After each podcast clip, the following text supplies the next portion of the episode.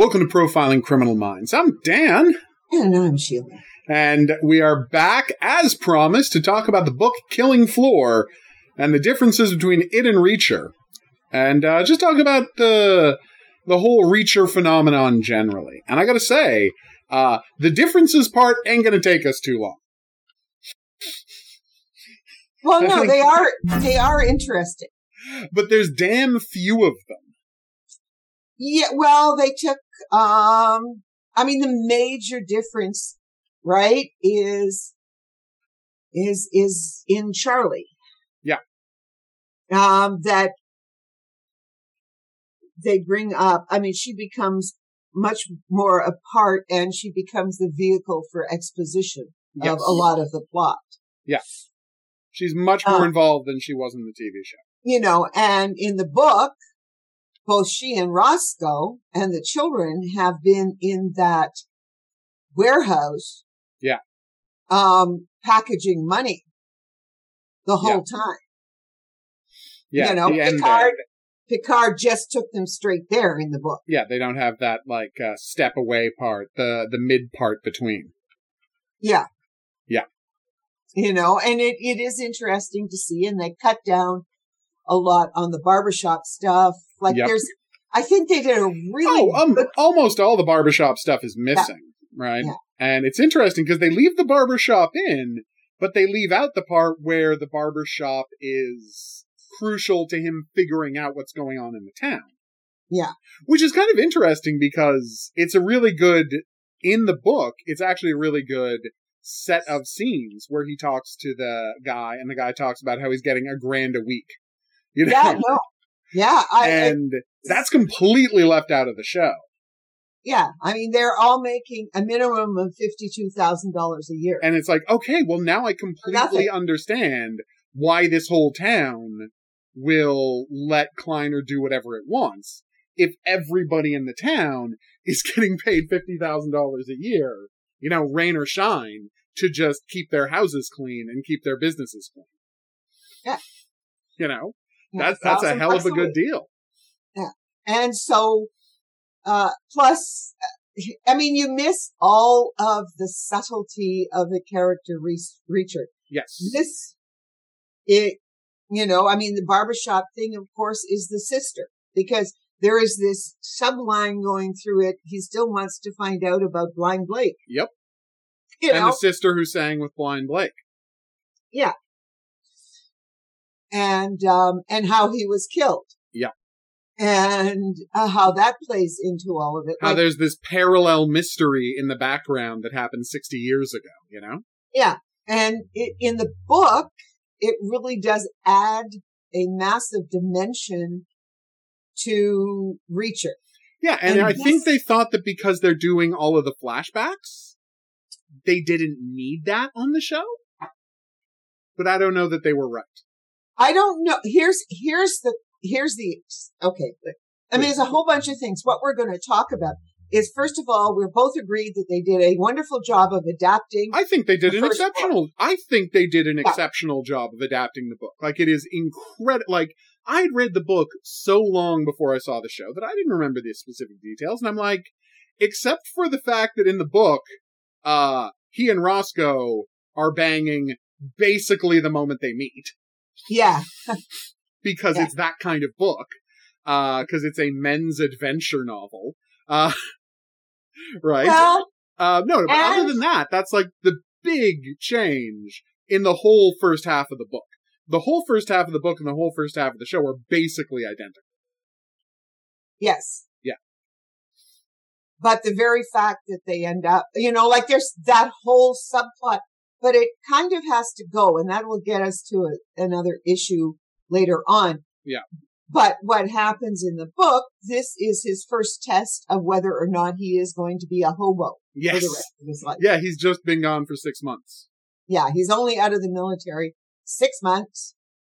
Yeah.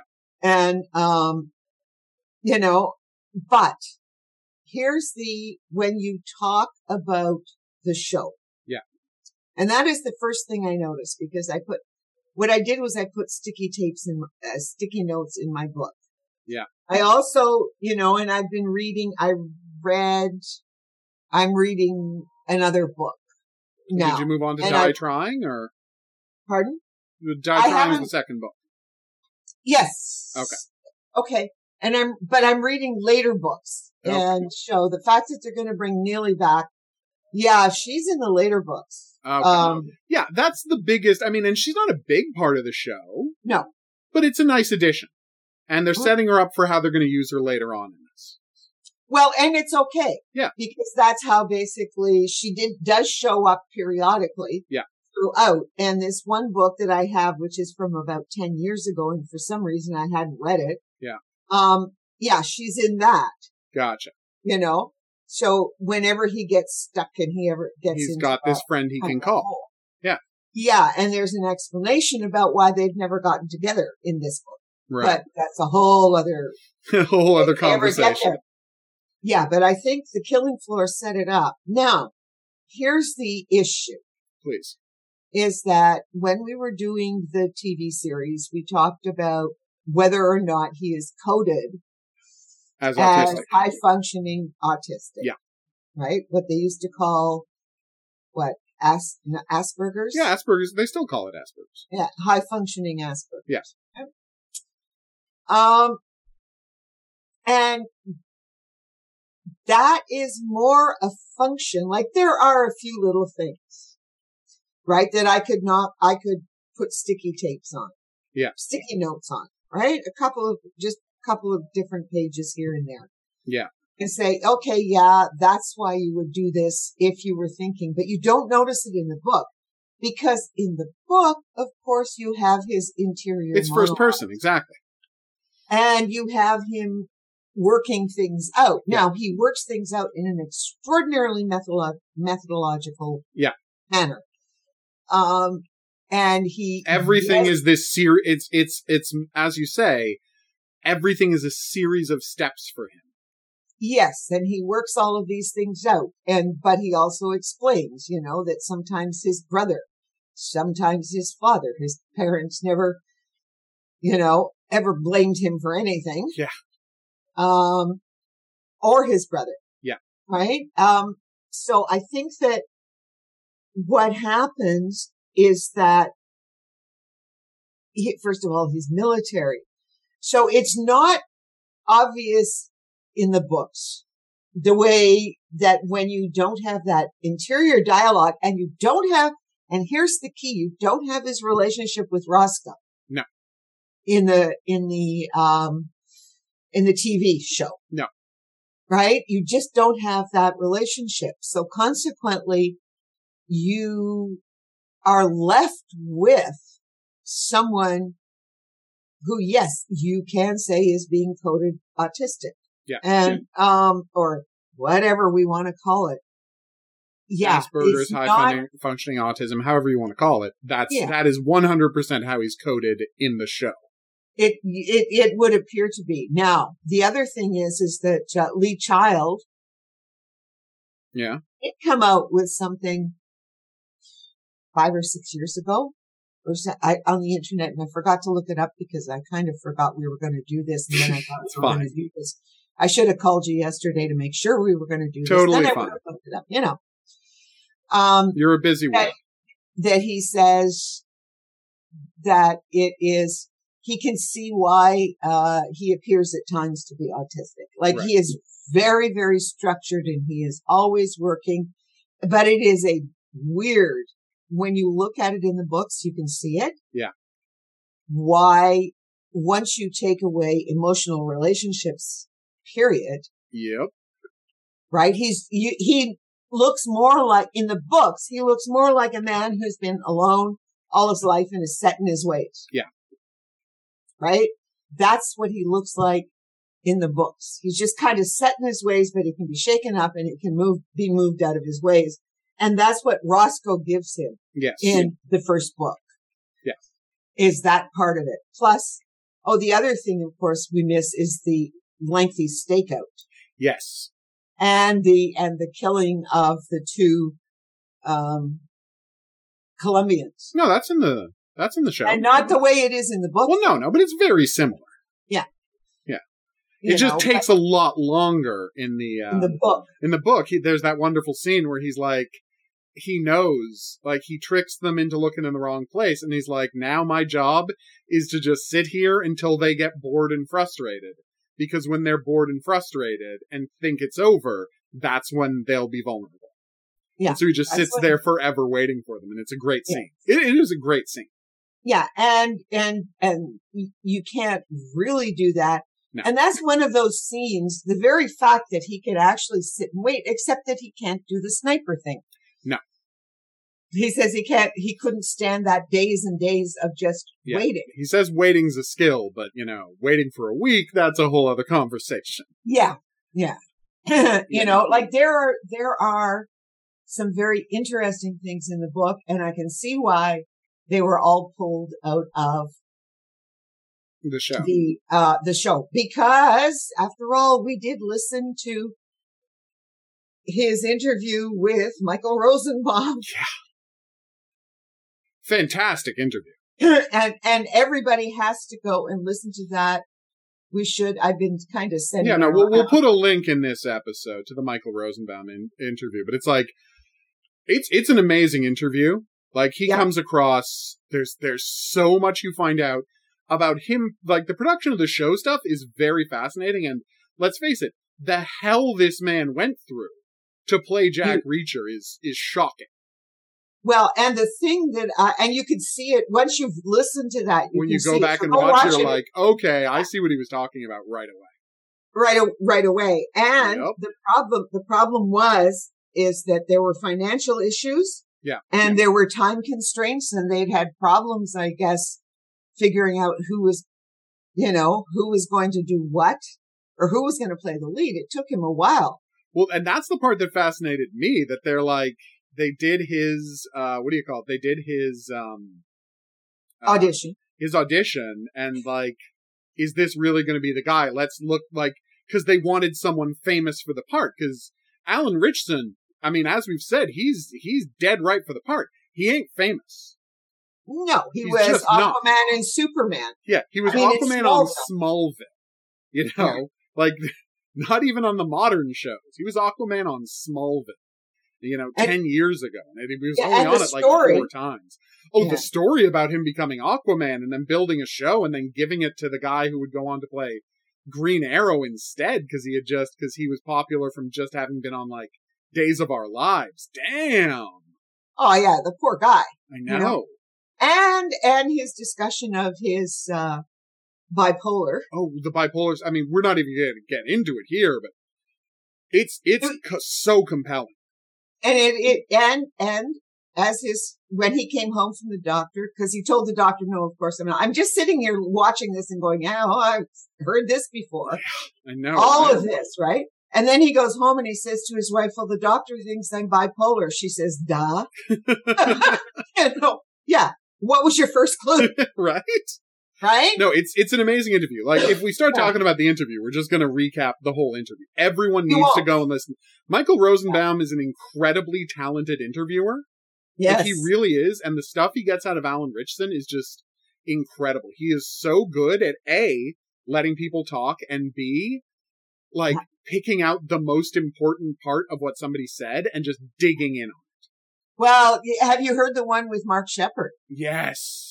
More than one. He, I think he's done more than one. I've only heard Mark one Sheppard. of them, but it was fantastic. Yeah, the latest one with Mark Sheppard is really, yeah, really so, good. And it, and as far as a mental health post, podcast, yeah.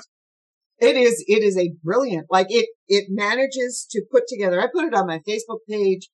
I want everybody to listen to this. I mean, it's his main focus as a podcast. Yes. Like, it's the thing that he considers that, like, is most important for him to do as a podcast is to put mental health at the forefront of every conversation he has. Yeah, because and every and and he's able to do it and keep you interested because he's talking to these, uh, these celebrities. celebrities. Yeah. People that he knows, mm-hmm. and then people who were in like horror movies. Like he doesn't just pick you know the oh yeah no no it's it's genre celebrities it's celebrities you're excited to hear from who worked on projects you're excited to hear about yeah, for all for all of us geeks who have all had mental health issues, yeah, right. you know, we've all had. And if you don't, you recognize things in other people. Like this podcast, I, I this re- it's called Richard, Inside of You with Michael Rosenbaum. There's going to be a link in the description of this episode.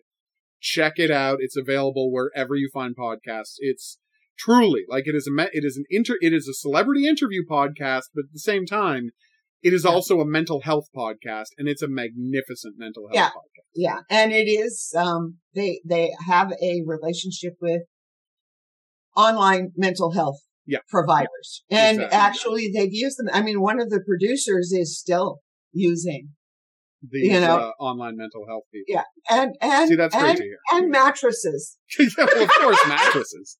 Everybody in the podcast world is selling mattresses. That's just that's just a fact. As long as it's not the pillow guy, I'm okay with it.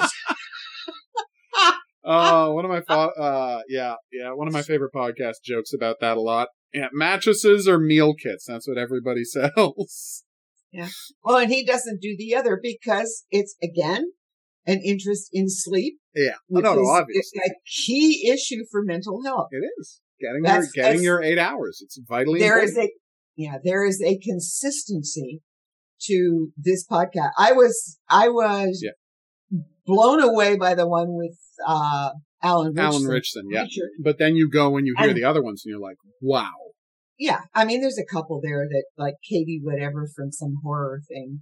Yeah. Uh, you know, yeah, I, it was good, but it was not the Mark Sheppards, of course. Yeah. Are quite good.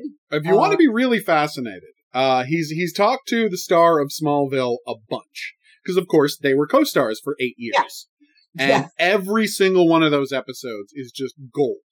If you want yeah. the real, the real good stuff, every single episode where he's talking to Tom Welling is just magnificent. Like they are, they, they're such great friends, but there's so much to dig in on in Tom Welling's life. Oh, uh, I was I was blown away. I think that, and he's friends, I guess, with Jared and whatever from Supernatural. Yep, he's buddies with them, Jensen yeah, and so. uh, yeah, Jared. And what was the other one? Uh, the other one that was so good was oh, um, I'm blanking on his name. You know, Superman Returns, Superman the guy from the 2005 Superman Returns movie. He's oh, on, shoot.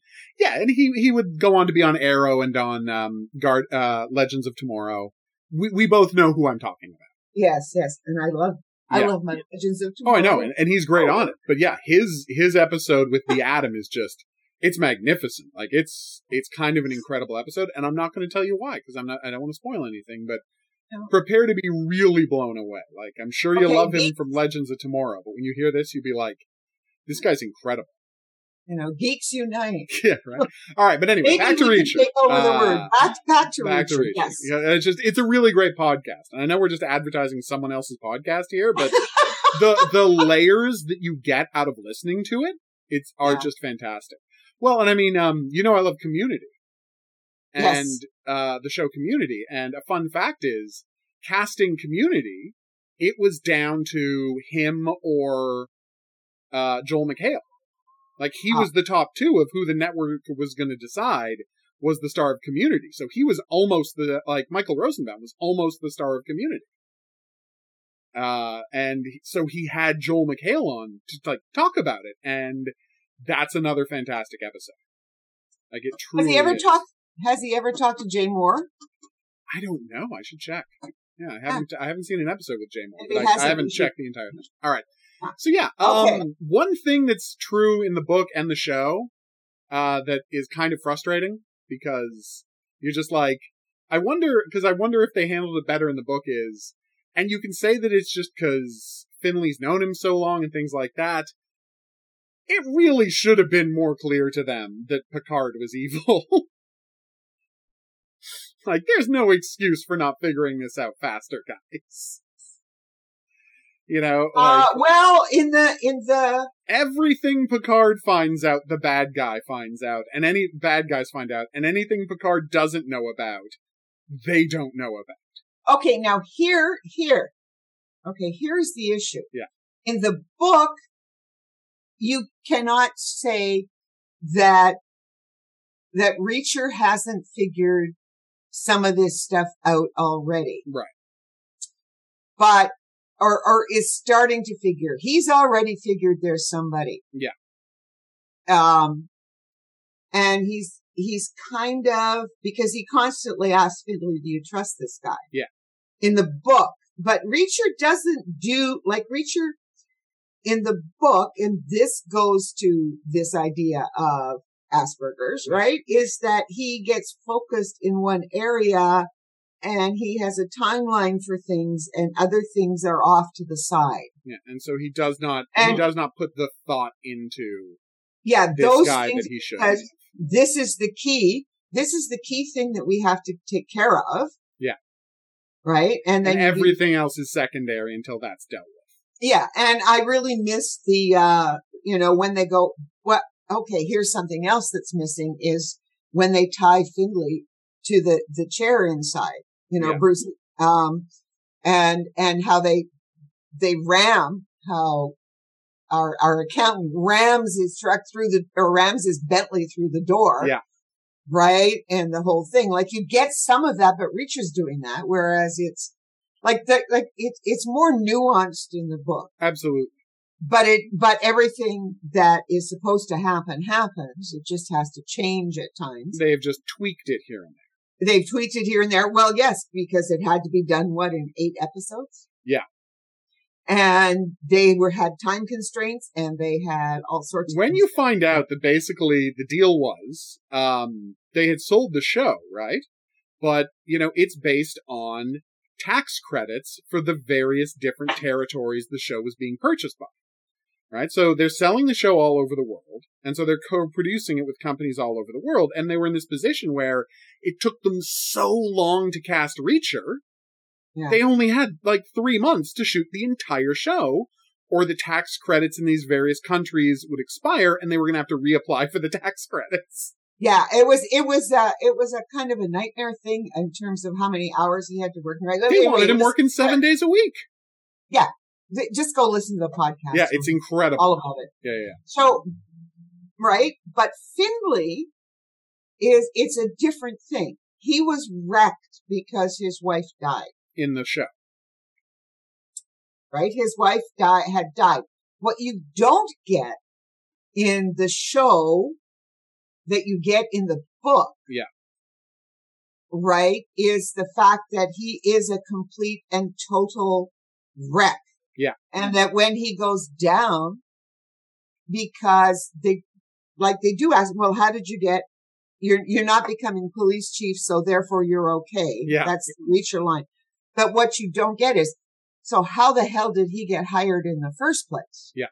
And it turns out, of course, that he had gone down there to do the interview and he was a complete basket case. Yeah. And they thought, oh, great.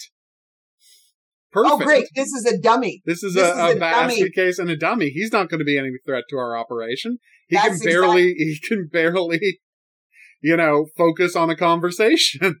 Yeah, because he quit smoking. Yeah. Well, no, quit As smoking well. and he doesn't, his, he's lost his wife and he's quit smoking. So he's a complete yeah. mess. Yeah. And they had no idea who they were hiring. No, they had no idea who they were hiring. Yeah. And so, um, yeah, no, you're right. That is a great, that is a great detail. And it's too bad the show missed that.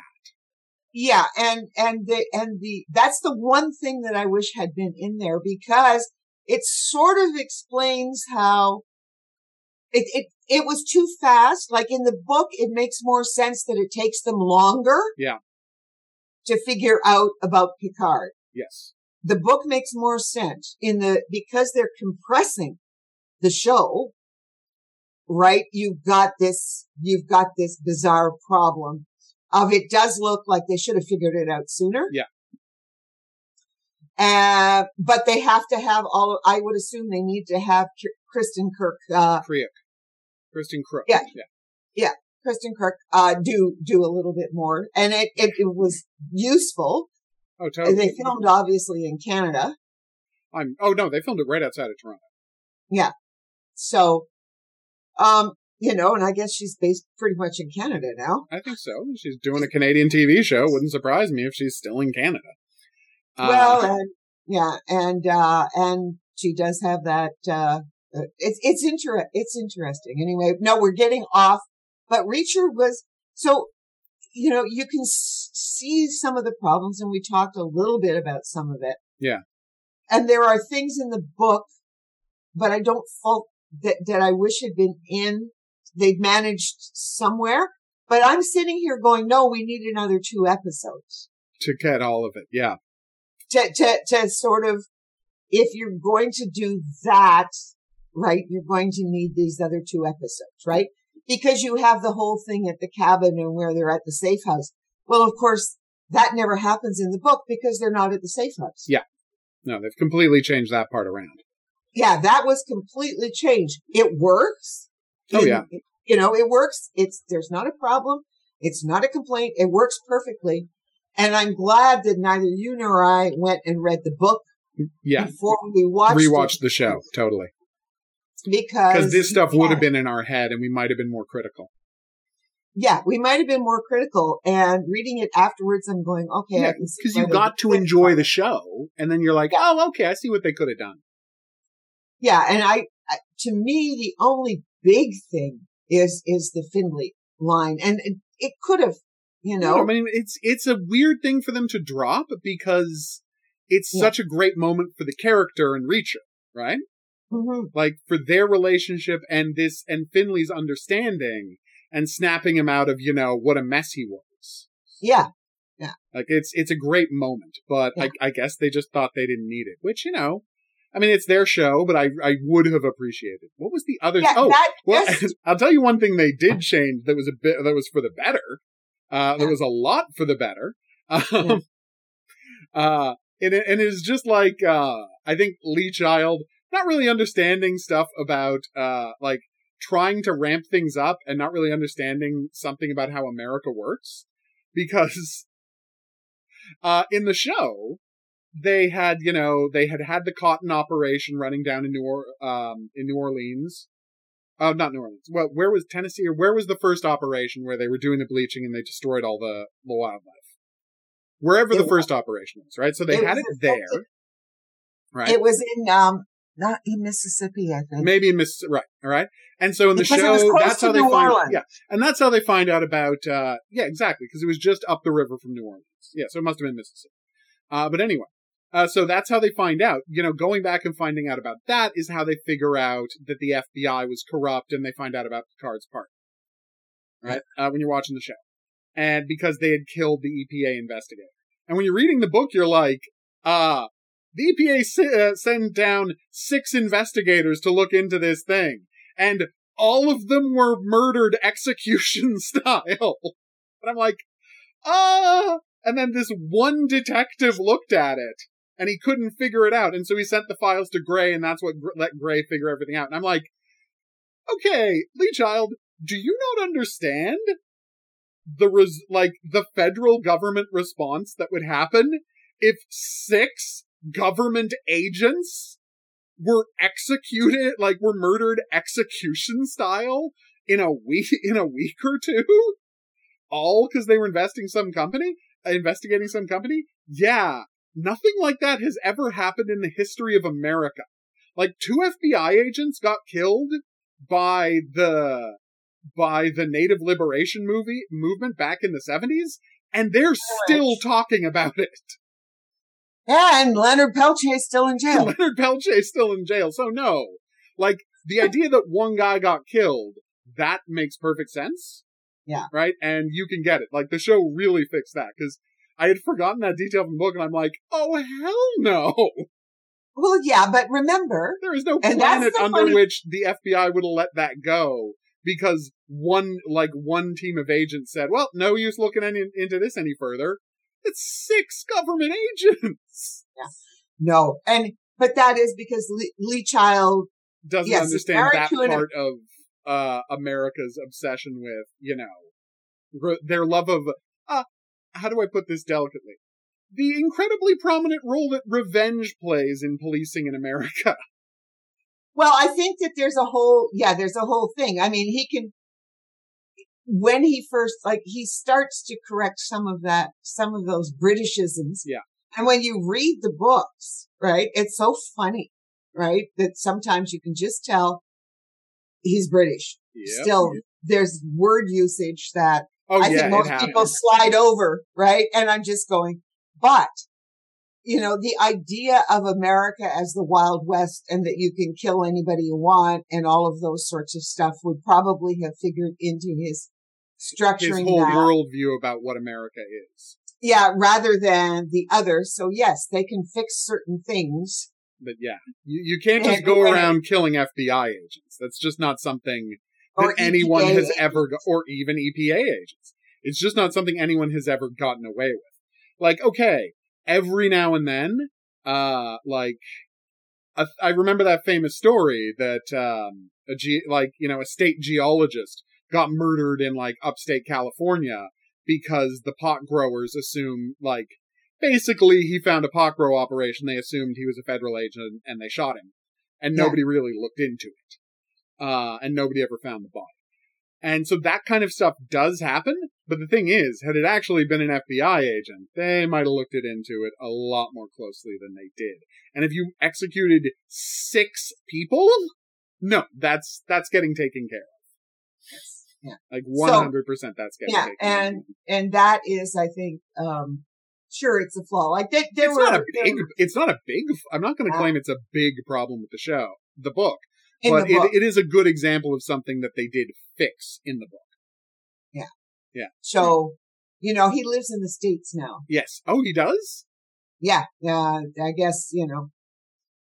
well i mean come on he created jack reacher he's got to move to the states at some point At some point, and his Right. wife is an American, and um, I'm sure the tax situation in uh, Britain is always plays a role for these guys, Oh even the Rolling Stones and the Beatles and the rest of it. well it's funny right when i was watching Not uh, ABBA, not, ABBA. Sweet. no no they take it Please seriously don't do that. No. uh well not all of Hot Roxette. Uh, one thing that I found kind of compelling and uh, interesting when I was reading it is, oh my god, the naivete of pre 9/11 America. You oh, know? I know. Like, cause he's Yeah. all talking about the peace dividend and like, what, i- what is the army supposed to do now that the Cold War is over? And I'm like, oh, you poor baby, they're gonna make up another Cold War. you think Yeah. the, you think the arms companies are gonna let there not be a Cold War? Yeah. Okay, here's what's fascinating. We're talking a little bit more about the books. I don't know if they're going to do night school. Um, Well, I'm that's not. a good question. I don't think they can do night school unless like don't it's think- set in the present. Like they'd have to completely rewrite it because it's very No. much a you know a book about the nineties. Well, not not only that, but he's talking about the past. Yeah, well, it's a flashback, Right? so he's younger. He's still The got his whole- job.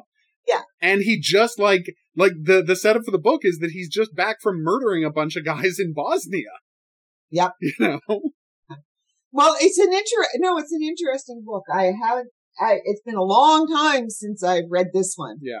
I've almost forgotten that. That's part of the problem with Reacher Yeah. books. you can read them again because you kind of. Oh, I mean they're popcorn. They're fun popcorn. It's not Yeah, like they're fun popcorn. You don't put them in your long-term memory. It's not like they're full of like these important issues you have to noodle over. It's not like I'm reading, you know, it's not like when I'm reading Foucault's Pendulum and having my entire worldview shifted. It's a Jack Reacher book. There's some bad guys and then he kills them. The end. Yes. You know, it's it's Clint Eastwood. Yeah, exactly. It's the man with no name except he has a name, but no middle name. Yeah. No middle name. And, uh, and he's not, uh, and he's just named Jack. He's not John, short for Jack. He's just named Jack. Yeah, and his I've never brother was Joe, not short for Joseph, just Joe. I never understood how Jack is short for John. Never made a lick of sense to me. Nah, nah, nah, nah. Still, like I can get Jim out of James. How do you get Jack out of John? you can get Joe out of Joseph, but Jack out of John. No, like where, where is that coming You can from? you can see John out of Jonathan. Oh, of course, and Jonathan does come out of Jonathan, but uh, John does come out of Jonathan, but Jack? No, Yeah. no, not don't understand that. No, it's, Anyway. uh, but yeah, it's interesting because it's a well-written book, and basically, here is the only thing that the uh, you know the screenwriters had to do.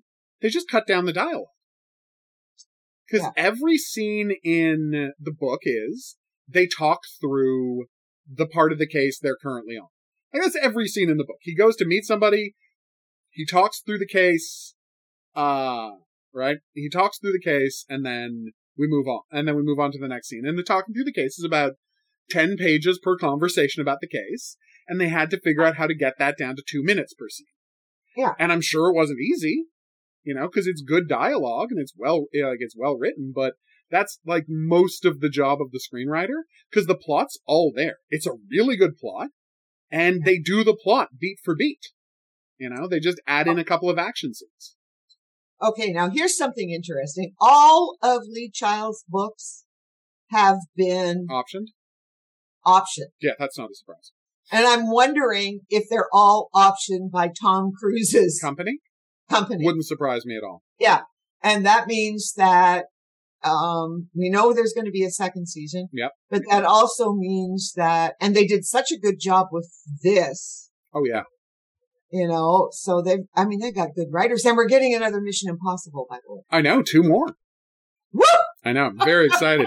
I saw the trailer for the next Mission Impossible. I'm like, oh, that's the best trailer I've ever seen in my life. wow. Ask us if we're Tom Cruise fans. Yeah, we're the biggest Tom Cruise fans, but that's that's for another podcast. Uh, yeah. Anyway, uh, but Reacher was was fine. The books, but this this book that I'm reading, Night School, right? Yeah. It, it is. It's post 9/11, mm. but it's set pre 9/11. Yeah. Well, the problem. Okay, so I, I got to ask you a question. How far are you into Night School? Well, I'm about halfway through okay. it. So you don't know what the guy has stolen yet. No. Okay, here's the problem. And this is a problem that only I and other people who play video games uh, have. And I'm not gonna. I mean, you haven't. You're not familiar with this video game. But here's the thing. In the uh, in the game Metal Gear Solid 3, which is you know about the 1960s and about the Cold War, which is Night School's about the aftermath of the Cold War. Uh, and you know what happened to Germany and blah blah blah blah blah. Right. Um. So the the central plot element, MacGuffin, if you will, of Night School is a key part of Metal Gear Solid 3.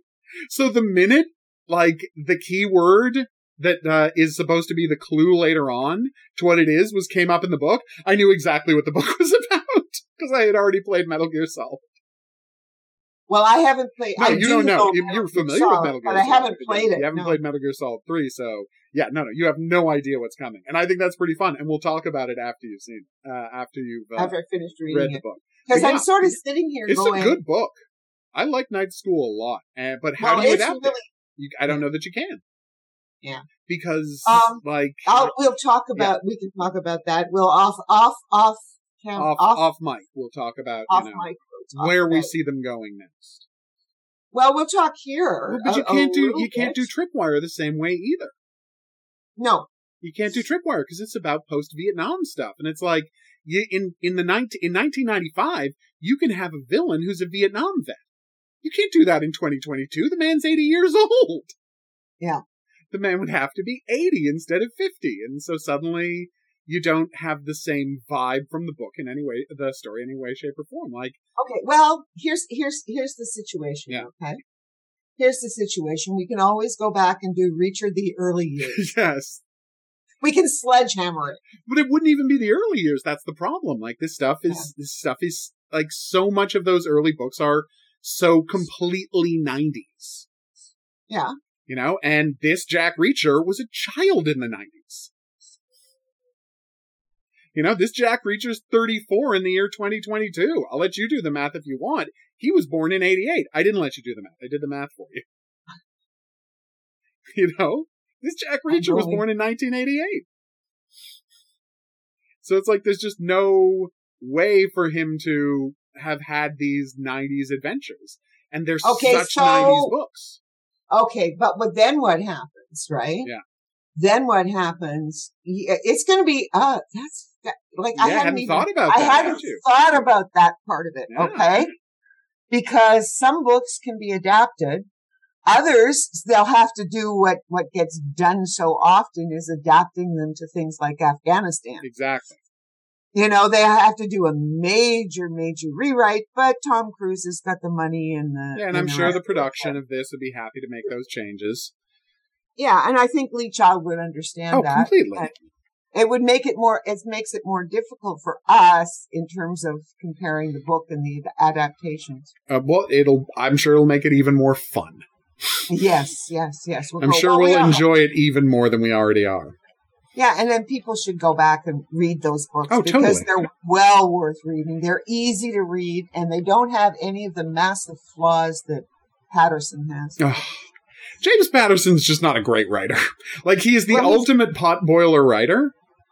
Yeah. But he just doesn't he's not great. Well, he's the he's the Joan Collins of yeah the of the the detective thriller. Yeah. yeah. It is. He's yeah. It is I, That's a really good description of James Patterson. I'd never thought oh, of yeah. that. That's a fantastic yeah. description of James Patterson's whole vibe. And if you don't know who Joan Collins is, just go go Google that and Google find it. out a lot about the '80s. Oh, go read Valley of the Dolls that, about the '70s. Yeah. Um. Oh, absolutely. So you know where everybody. Well, I can. Oh, the late '60s. Oh yeah. Where everybody was around a long sitting, time yeah, was sitting there and trying to figure out who she was, who she was really writing about. Yep. Anyway, um, lots of Hollywood gossip hidden in those books. And hidden in those books, and I can remember because I was working at the hospital in the operating room, and when we would be sitting eating our lunch, right? We'd be talking we about the new Joan we were all reading Valley of the Dolls, right? Um, and uh, trying to figure out just who she was talking about. Oh, that's so great. Yeah, but yeah, when I was going, when I was, what was I going to say, Patterson? Have I ever talked on this podcast about why I don't read James Patterson? No. Oh, okay. Because I do because Please. my sister loves Patterson and the rest of it, and I I won't I won't touch it. Yeah. So, uh, first of all, you who who knew that his hero was black. He was an African American. I know. If like you read his books, you would never know it from the way he is treated by anyone ever. Yeah, number one. Okay, but that wasn't the reason. No, but it, you reason, would like when I found out Alex Cross was black. I'm like, oh really? That really? sure as hell didn't come up in any of the books I read. No. Hey, remember the the one about the spider where Morgan Morgan Freeman Morgan Freeman played him played in, right? And Kiss the Girls. Going, oh, what an innovative casting choice. Casting. And then you go and you look at the book and you're like, oh, that character's supposed to be black. Wow, James Patterson has no idea how the world works. I mean, I was just sitting there. Yes, I thought it was a, a brilliant casting choice. Never yep. mind. That tells you something about the books. But the problem is that in every single book, his wife dies. Or his girlfriend. And in or... every single book, there's the replacement. Yep. Right? By the end of it, there's some caring woman who is going to be re- replacing the, mother the new wife. Children, yeah. And his children, whose mother dies at the end of every book. Yeah. And then they are just fine. And those children are just fine. Yep. There's yep. nothing wrong with them whatsoever. I just like, I can't. I can't do this. After about four, I did. After seeing it four times, you're like, you know what? That's enough for me. That's enough. I don't. And it was when I stopped also reading Detective uh, Lynley books. Um, Elizabeth, whatever her name. They pulled the same thing. Uh, because what she did was, um, he had finally gotten married. Yeah. To this this woman who he should have married like ten books earlier, yeah. but he was he's this kind of guy, right? right? They finally get married and she's having a baby. And there, there's book, there's this book called What Happened Before She Died. Mm. I read the first four pages and I said, nope. I am not reading this book. I have had it. And I am not going to read this book through because I know exactly what's going to, what's going to happen. Uh, well, she was already dead. She'd right. been shot. And so it's the story about the, the guy, the kid who killed her. Right. And the baby, of course, the baby doesn't survive either. Jesus. And I just went, no, not, not doing this. Now, and so I have never read one of her books since. Yeah. I, and I refuse to watch the TV show. Um, and, but apparently what has happened is that the TV show, um, the fans Yeah. have fallen madly in love with Barbara, who is his sergeant. And they want them to get married. Oh my god. And so they put that It's- into the books. So uh, Eliz- Elizabeth, what the hell her name is? I don't. Know. Not important what her name is for the point Yeah, of this, this story, is a- purpose of this story. This is now for the purposes of this, but I just went, and she did a brilliant job uh, with this violinist. Yeah. Uh, one, and that's the last one before. But uh, you know, I just went. Nope. no, I can't. I can't, you know, and it's, and she clearly, the funny thing is, is that people assume she's British and she's not. She's an American. Oh, she's just she writing did- about British crime.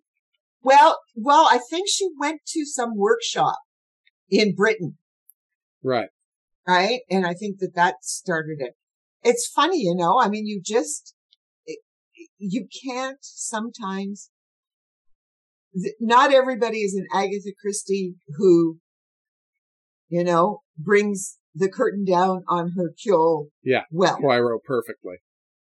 you know, um, and, you know, you can do those kinds of things sometimes, but when you've got, you, you've been going one way and all of a sudden you have to do something horrible to your characters. Yeah. Uh, but I'd already had problems with, with because a couple of times he'd had these, these other relationships and somebody always sort of dies or whatever. So it wasn't the first time, but it wasn't, it wasn't as extreme as this. And then this was the one that I just went. That's it. I'm checking out. And I mean, and these, this is, these are books where I sometimes pick them up in hardcover Wow. when they first came out rather than take them out of the library. That's a big deal. Yeah. Well, no, and I mean, and the thing is, I have never had that resp- that kind of response to a Reacher novel. No, You know, I've just- Yeah, never, ever, ever. It's Uh-uh. it's always a consistently just a good ride. You know? Yeah, even when he goes back to his hometown. Yeah. Well, it's not his hometown. Yes. It's his grandparents. Yeah. Like And he's finding out a little bit more about his, his own his heritage, history. his, the history of his family, Yeah. right?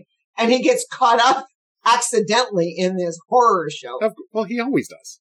He always does, That is right? the nature of being Jack Reacher. Is whatever town you go to, there's gonna be a conspiracy going on. If there's, if there's trouble, it will find him. exactly.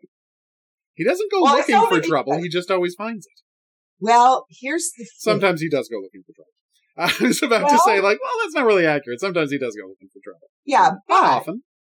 no, but sometimes, but the problem with Jack Reacher is that he sees too much. Little things that nobody else will pick up on. Yeah. And once he picks up on something, he has to follow it through. Right.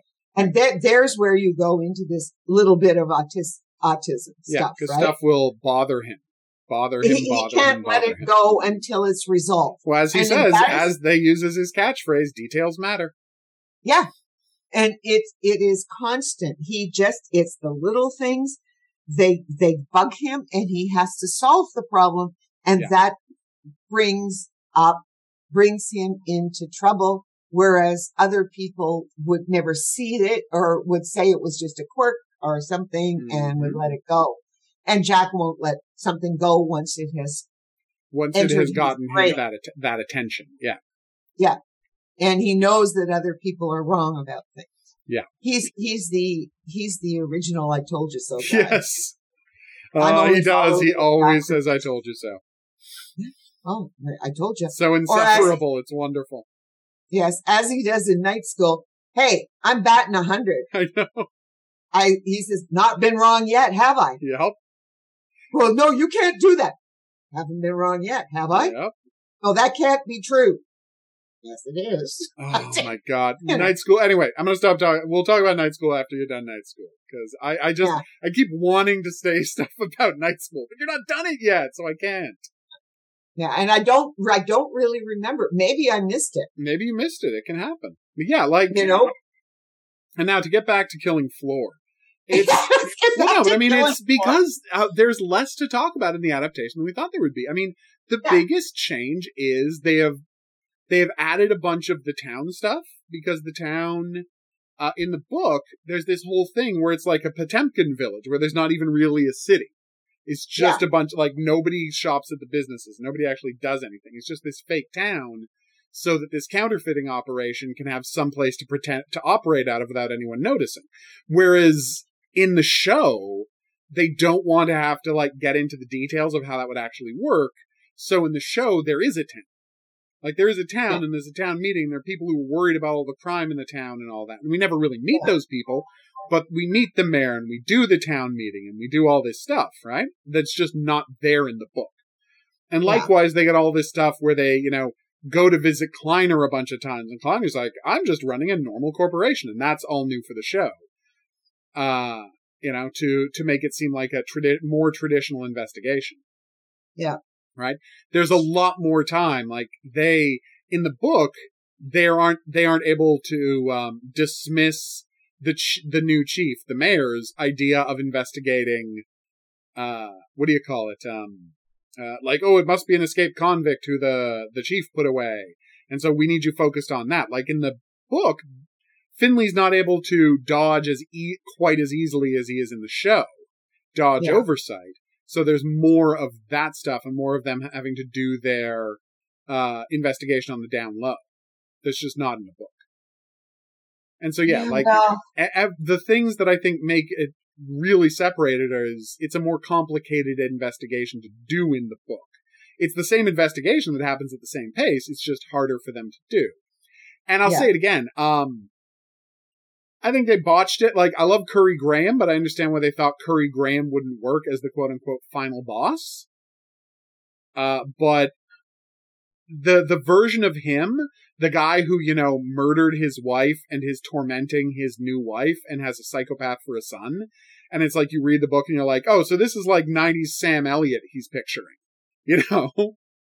Like that version of the character is a more impressive villain than what we get in the show. I love Currie Graham, but it doesn't speak to how effective he is at a villain that he gets killed halfway through the show by his son and nobody notices or cares. You know? Yeah, that no, that that okay, I mean, now we're talking about flaws. You already brought this up when we were talking about the show, yeah. And, and but it's, it's worth mentioning here when you're reading the I'm, book. Yeah, yeah. And when you're reading the book, the villain is the villain. As I said, it needed uh, it needed ten episodes. Yeah, you needed to give because they've cut the what his wife entirely from the show. She's not yeah, in the show. Her, yeah, and he's not there at the end. Exactly. Because they've had to shift that whole the whole because in the book, of course, he's still alive at the end. Yeah, well, then and, the son got killed at the the accountant's yeah. house. The son, and yeah. that's why they added the cousin character to the show, so there somebody of note could get killed at the accountant's house. Because in the yeah. book, there's no cousin character. There's just the son who gets killed at the accountant's house. Yeah. Yeah, like it's it's all it's much tighter in the book, and he's a more impressive villain than we get out of the show. And that I think that's like the one real issue and we talked yeah. about when we were talking about the show how what what singles out why like the best adaptation to date is Reacher, right? And it's still the best adaptation. We still love the show, but I mean, we're not going to lie and say Reacher isn't the best adaptation is because it has such a good villain.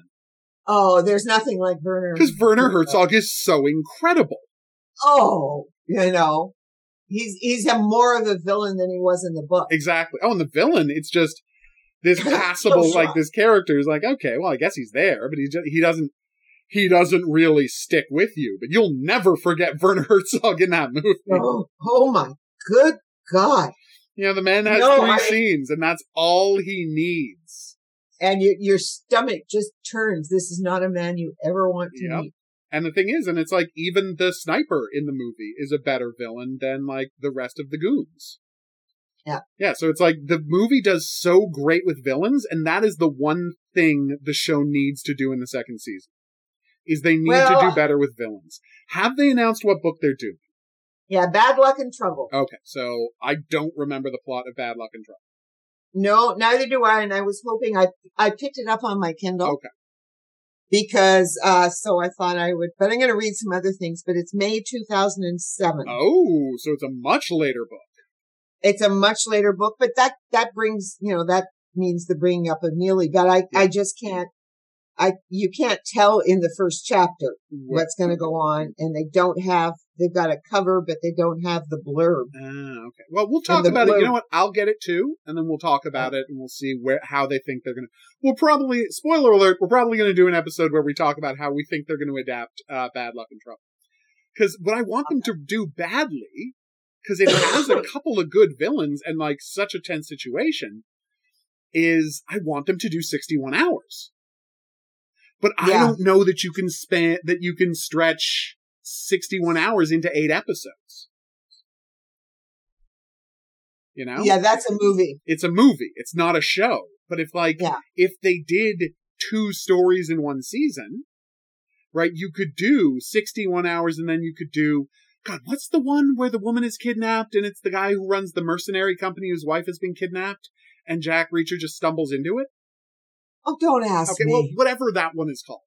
Like yeah. if you split the season into two halves, and the first half of the season was 61 hours, and the second half of the season was the kidnapping one, because I don't know that you can get eight episodes out of that either. I, I would love it if they did something like that. Uh, what's the other? Awesome.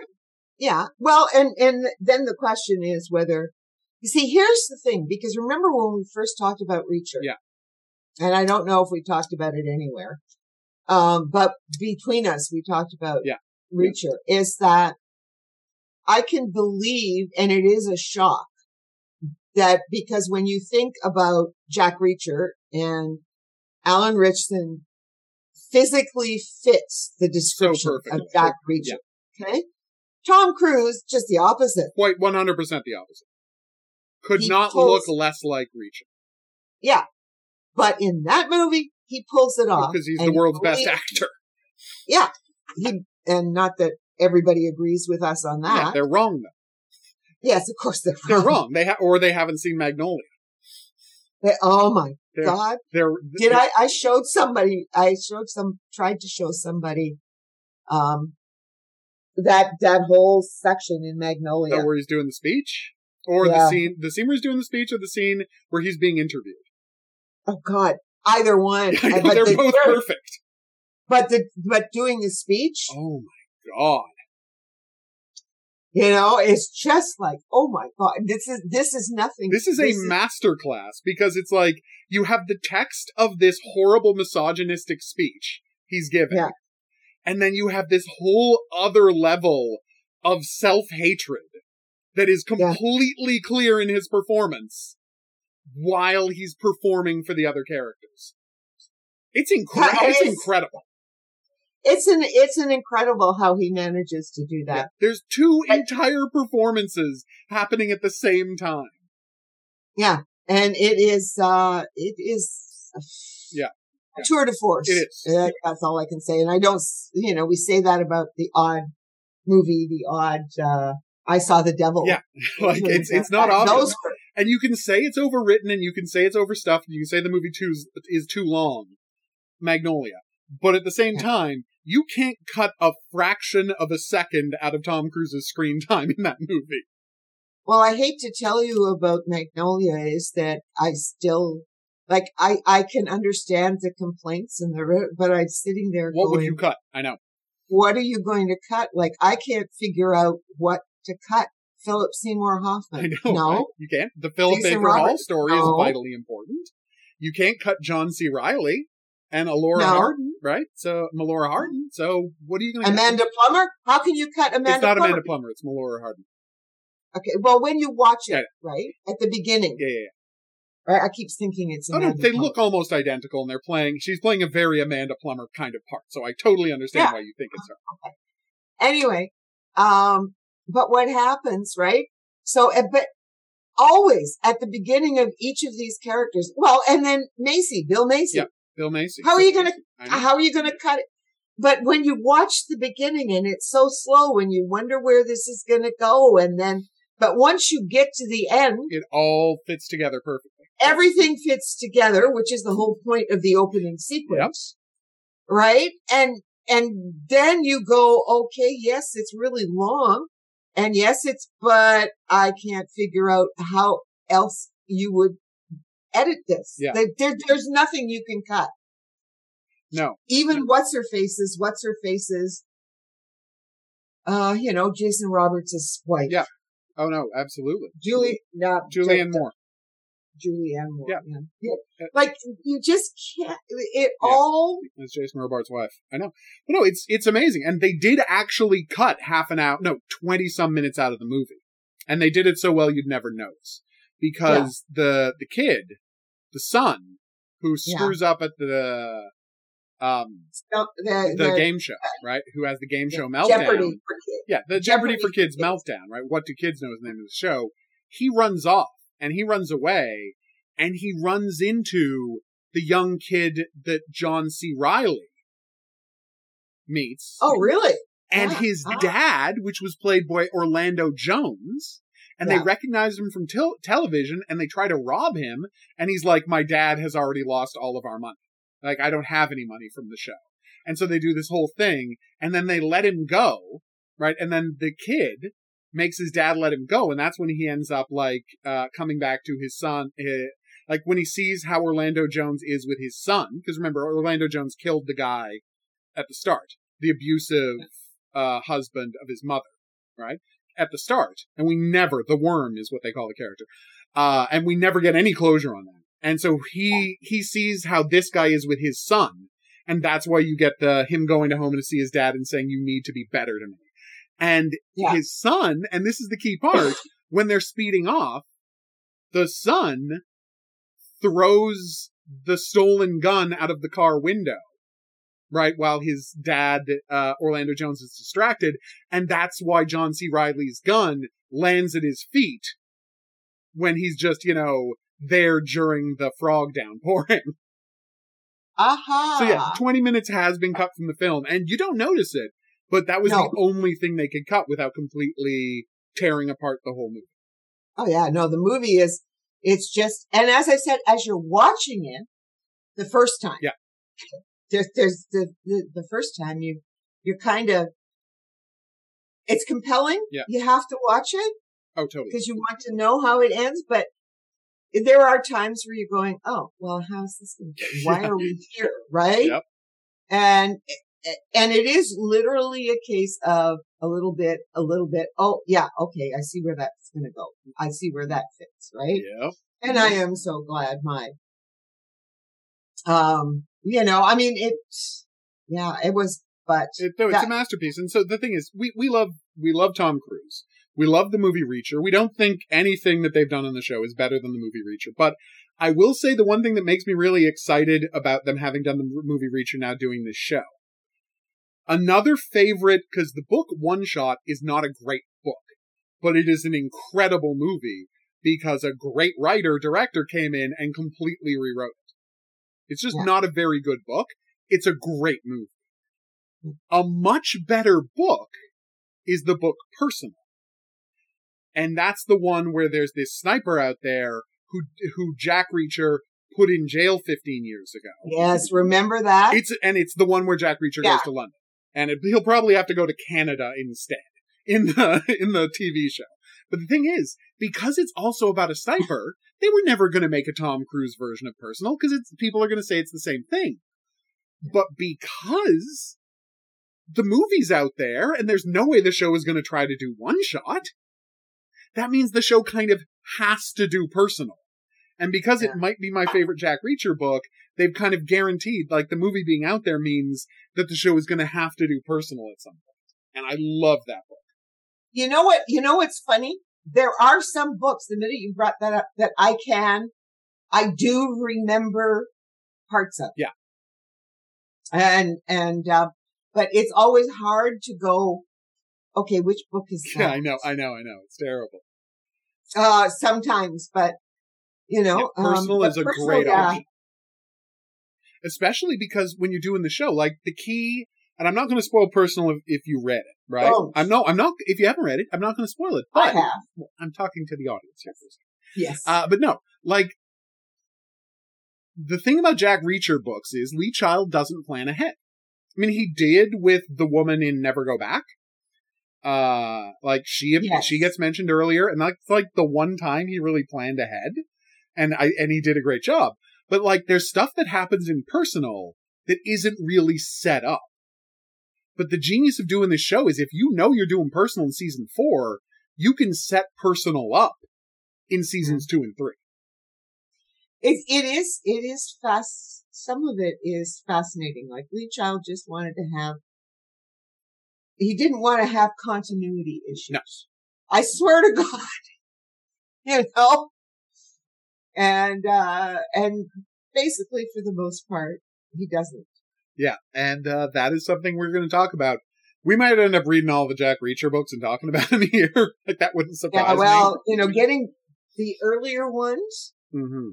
you know, is, uh, like at the library, they eventually. Yeah, we're just going to have to Kindle them. Uh, and we'll just, yeah. and you know, we can read them in order and that'd be fun. So I can move on to, uh, Die Trying next, which I've never read. I went right to Tripwire. So I, would be interested. Yeah, I didn't realize I had missed a book when I was reading Tripwire. Yeah, so uh, Tripwire is a good book, but again, yeah. hard to do as a show note. So yeah, uh, I guess our final statement is it's really amazing how faithful the show was to the book. And the impressive part is that unlike many, you know, many adaptations you can think of, being faithful didn't hurt the show at all. No. And that's something that's super rare and it impresses me even more. Yeah. No, it's, it was, um, yeah. I almost think it's one of the best adaptations of a book you're going to see that I have ever seen. Yeah, because it's so close and it tweaks yeah. what needed to be tweaked, but it doesn't yeah. do any more than that. Like it's very. It doesn't impressive. do any damage to the story. Yeah. If you, it just fills out. It back reading the book backfills some of the, the, the motivation stuff and Jack Reacher's yeah. why Jack Reacher said this at this moment. Yeah, I mean, it is interesting because you could just say, okay, so if you want to backfill, just go and read the book, yeah. but you don't need to. You don't need, and that it's how rare is it that we get to say, yeah, you don't really need to read the book after you watch the show. No, especially since you know we're about to talk about um, Angel of Darkness next. Have you finished? Of course, that's why I said that. We're doing that next week. I finished reading Angel of Darkness last week, and uh, oh boy, uh, that is going to be a conversation. Now you understand. Uh, now I now completely understand your reaction to the TV show Angel of Darkness, which shares a title with the book. It definitely has a similar title. Oh my! God. And God. the names of the characters. And the names of the some of the characters. Yes. Yeah. yeah. Oh my. Mm-hmm. That shares wow. the names of some of the characters. Yeah, and the biggest tragedy, and we'll talk about this there, but it's like the the kicker that you know. Uh, the, the tragedy is that they didn't adapt a book because it's such a frigging good book. The book is brilliant. It's so incredible. Anyway, we'll talk about gonna, that, hey, that Look forward to next week we're talking about Angel of Darkness. Uh, but for now, thanks as always That'll for listening. If yes. you have any questions, if you have any comments, if there's any profiling related fiction you think we should check out, drop us a line at profilingcriminalminds at gmail.com. We would love to hear from you. Uh, we are going to be, oh yes, if you're listening on an app or podcatcher, uh, be sure to rate and review it. That's how people get recommended the show. We will see you back here next week for Angel of Darkness. But until then, I'm going to say that's right. Au revoir. And have a good week. Profiling Criminal Minds is a member of the Kinks Podcasting Network.